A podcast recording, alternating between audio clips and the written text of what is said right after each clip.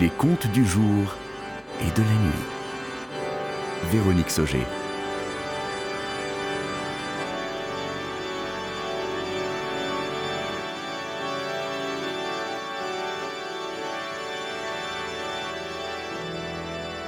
Le lion est mort. Une fiction balade de Véronique Sauger et David Azulet.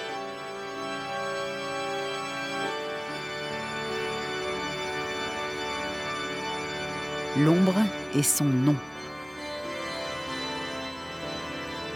Cinquième voyage.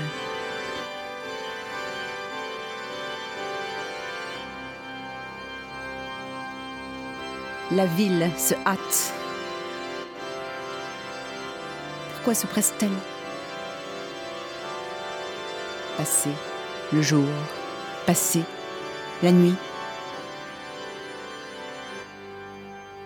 L'ombre se trouve tout à coup chez elle. La lumière descend doucement en forme de cloche de brume et disparaît.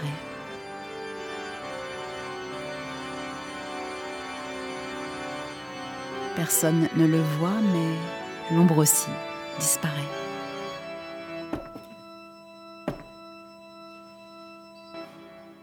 Continue son murmure.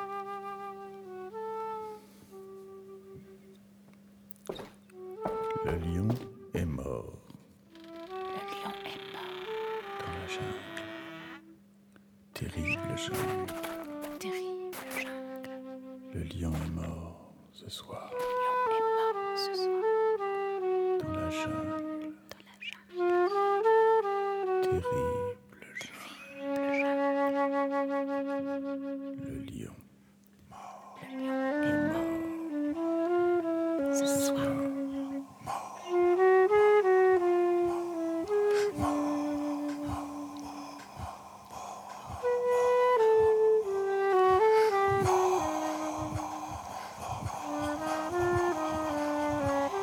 Gassendi, 17h. Une bibliothèque, des livres, un photographe, un peintre, un restaurant.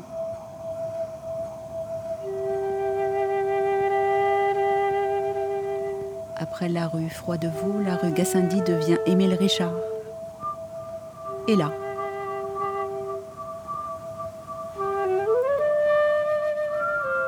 première division, musicien.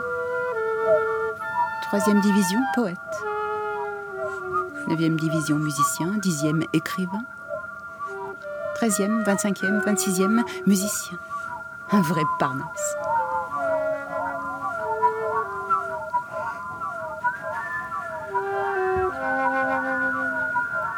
Ça y est. L'ombre est entrée dans le cimetière du Montparnasse. Les tombes écrivent, poèmes, chuchotent. Mais on ne les entend pas. Silence. Bruit des graviers. L'ombre avance entre les tombes. Petit cimetière, 26e division. Enfin. L'ombre lance le M vers le ciel puis disparaît complètement.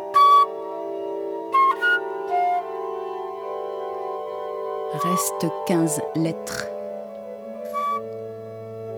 G U Y D E M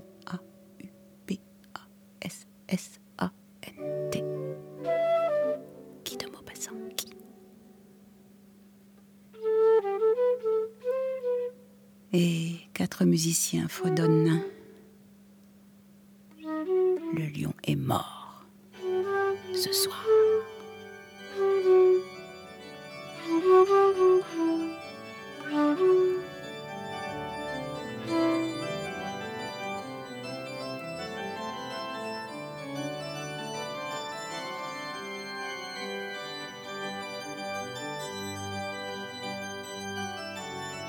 C'était Le lion est mort une fiction balade de Véronique Sauger et David Azulet, lue par Véronique Sauger avec Vincent Goulet pour les extraits de Le lion est mort ce soir, Henri Salvador. Musique originale composée en direct par Serge Delaubier et Michel Edelin. Réalisation Pierre-André Fautrier, Julien Douminc, Amandine Grevose, Claude Niort, Nicolas Laurenceau et Lily Cos.